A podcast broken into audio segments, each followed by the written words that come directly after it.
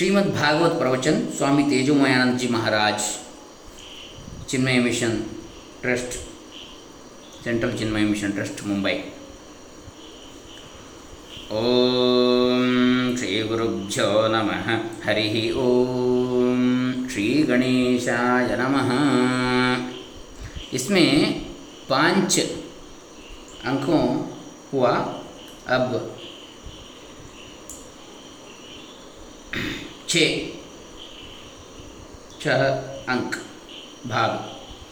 धुंधुकारी का पतन व उद्धार। बड़ा होकर गोकर्ण तो विरक्त ज्ञानी, पंडित बना गया, परंतु धुंधुकारी, महादुष्ट, क्रूर और भयकारी बन गया। मारना, पीटना, खेलते हुए बच्चे दिख जाएँ तो उन्हें कुएँ में डाल देना आदि कुकर्म करने लगा। शवहस्ते न भोजनम। शवहस्त से भोजन, अर्थात मुर्दे का स्पर्श करके उसी हाथ से अन्न भी खा लेता था। शवहस्त का दूसरा अर्थ है, मरा हुआ हाथ, अर्थात जो हाथ कभी दान नहीं करता।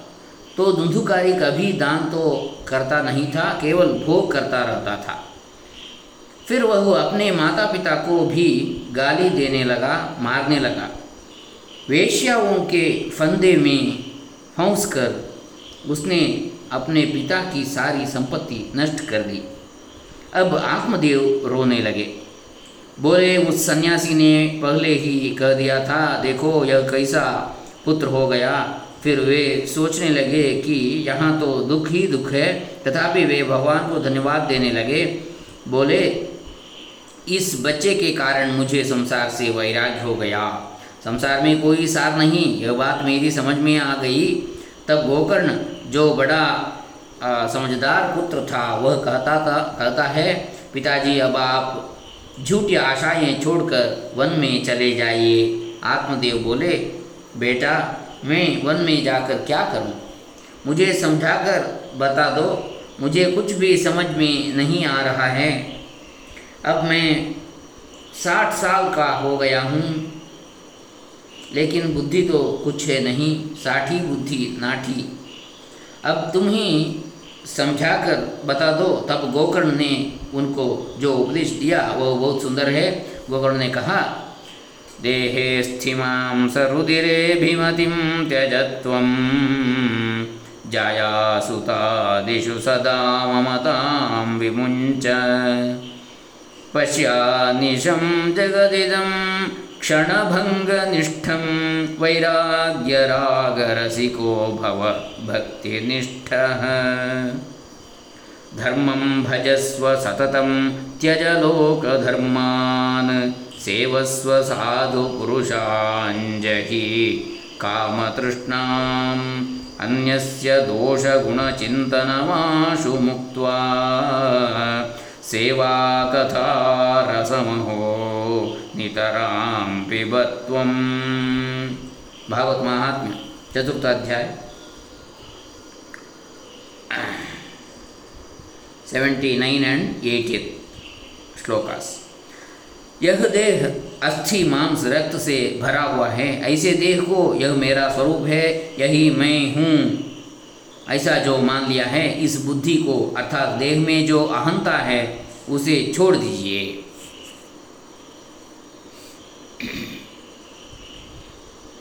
और पत्नी घर पुत्र को, मेरी पत्नी मेरा घर मेरा पुत्र मान लिया है, इस मम बुद्धि को भी छोड़ दीजिए।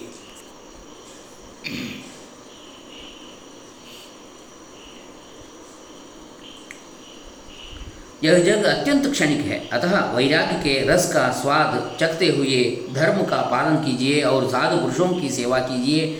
दूसरों के गुण दोषों को देखना, उनका चिंतन करना छोड़कर भागवत कथा में रम जाइए। इस प्रकार गोकर्ण ने आत्मदेव को सुंदर उपदेश दिया। अपने पुत्र की बात मानकर आत्मदेव जंगल में चले गए। वहाँ वे श्रीमद् भागवत के दशम स्कंद का पाठ करने लगे और फिर उनकी मुक्ति हो गई। अब धुंधुकारी अपनी माँ को लात मारता है और बोलता है, पैसा निकाल। पैसा निकाल नहीं तो मारूँगा। वह बेचारी इतनी परेशान हो गई कि एक दिन कुएँ में कूदकर उसने आत्महत्या कर ली। अब तो वह खुले बैल की तरह हो गया। पाँच वेश्याओं को भी घर में ले आया और भोग में लगा रहा।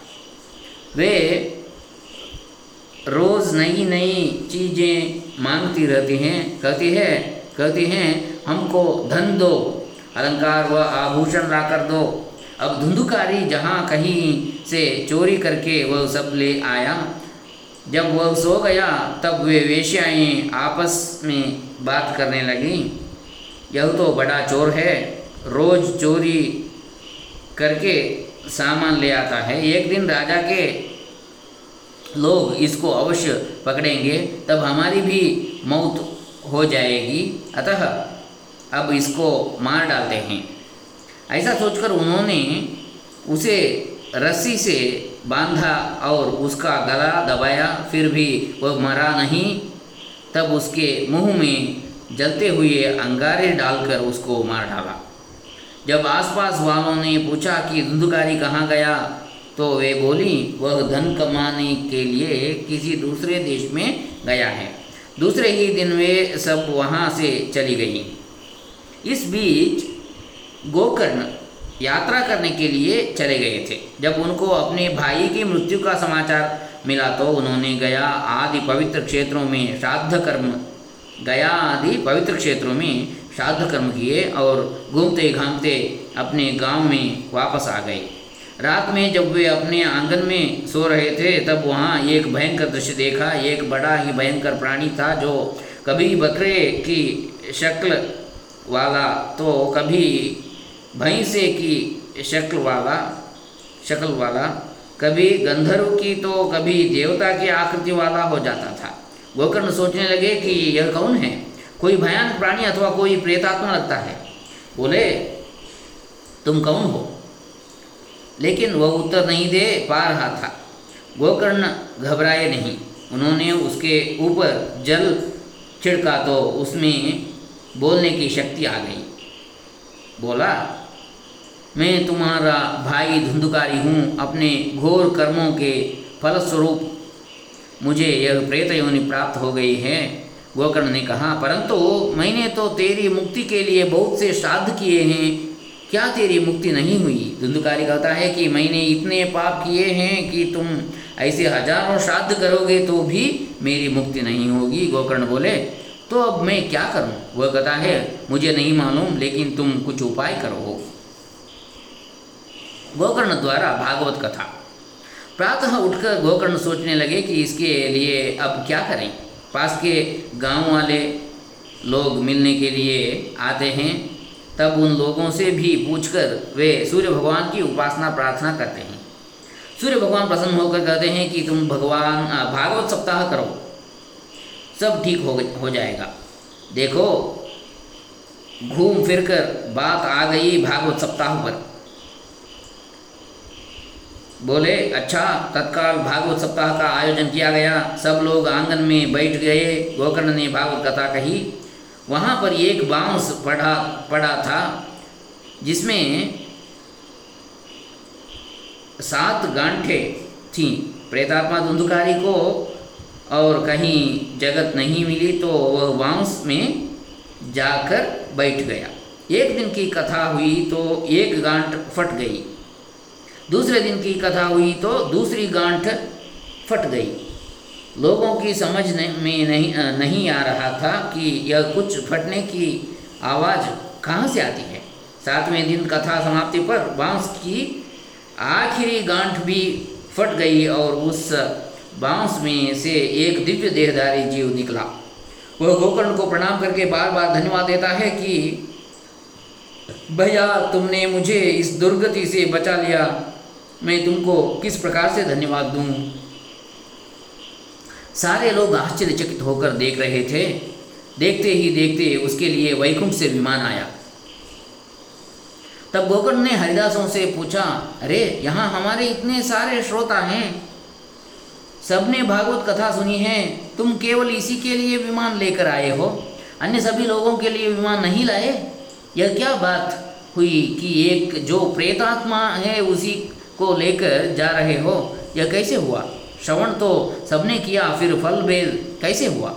हरिदासों ने बहुत सुंदर उत्तर दिया। वे बोले श्रवण से विभेदेन फलभेदोत्र संस्थितः। श्रवणं तो कृतं सर्वैः न तथा मननं कृतम्। श्रवण तो सब लोगों ने किया, लेकिन मनन नहीं किया। इसी से फल भेद हो गया। श्रवण तो सब लोग कर रहे थे, लेकिन वे सोच रहे थे कि आज कथा समाप्ति पर घर जाकर गाय का दूध निकलाता, निकलाना है। दूध बेचना भी है, कोई मिलने के लिए आने वाला है। आदि नाना प्रकार के विचार कर रहे थे तो उनका मन व्यग्र हो गया, विक्षिप्त हो गया। अतः बाद में उन्होंने कथा पर कुछ विचार नहीं किया, लेकिन इस प्रेतात्मा को कुछ काम नहीं नहीं था। उसको जैसा दुख हो रहा था, पानी दिखता है, लेकिन पी पी नहीं सकता। खाना दिखता है, लेकिन खा नहीं सकता। ऐसा दुख दूसरों को नहीं हो रहा था। वे सब आराम से बैठे थे। वह जिस प्रकार चटपटा रहा था कि इस गति से मैं कैसे निकलूँ निकलूँ, वैसी व्याकुलता दूसरों में नहीं थी। अतः उन्होंने कथा के विषय पर मनन नहीं किया। सब लोग श्रवण कुमार हो गए। मनन कुमार नहीं हुए। सब लोग श्रवण कुमार हो गए। मनन कुमार नहीं हुए। तात्पर्य यह है कि जिसका श्रवण किया है, उस पर मनन करना चाहिए। तब गोकर्ण ने अपने नागर वासियों से कहा, हम लोग पुनः एक बार भागवत कथा कर लेते हैं। इस बार कथा में गाय, भैंस, गधे, घोड़े या पत्नी, बच्चे को याद नहीं करना एकाग्र चित्त से कथा का श्रवण करना, दूसरी बार कथा का आयोजन किया गया और कथा के अंत में सब लोगों के लिए विमान आ गया। अयोध्यावासीन पूर्व यथा रामेण संगता तथा कृष्णेन ते नीता, गोलोकं योगी दुर्लभम। भगवान श्री कृष्ण स्वयं सब लोगों को वैकुंठ ले गए। कैसे? जैसे राम श्री राम जी अयोध्या वासियों को साकेत लोक ले गए थे। हम भी सातवें दिन की प्रतीक्षा करेंगे। देखो, हमारी संस्कृत भाषा बड़ी सुंदर है। उसमें एक शब्द के अनेक अर्थ होते हैं। विमान शब्द का एक अर्थ होता है हवाई जहाज़। और दूसरा अर्थ ले जा, ले तो मान, माने, अभिमान, और विमाने गया। ऐसा विमान आ जाना चाहिए। विवेक चुड़ावणी में ज्ञानी पुरुषों के बारे में एक श्लोक आता है। विमानमालम्ब्य शरीर में तद भुनत्यशेषान् विषयानुपस्थितान् परेच्छजा बालवदात्मवेत्ता जो व्यक्तलिंगो ननुशक्तवाह्यः अभिमान रहित होकर कोई देह में रहता है तो वह मुक्त ही है। बोले, यह तो बड़ी चतुराई है। उड़ने वाला विमान ना आए तो किसी को दुख न हो, इसलिए पहले से ही दूसरा अर्थ बतला रहे हैं रहे हैं। सच बात तो यह है कि ऐसा विमान ज़रूर आएगा। इस प्रकार यह सुंदर इतिहास बताया गया, जिसे सुनने से सारे पाप ताप नष्ट हो जाते हैं। सनत कुमारों द्वारा भागवत सप्ताह हुआ, उसकी विधि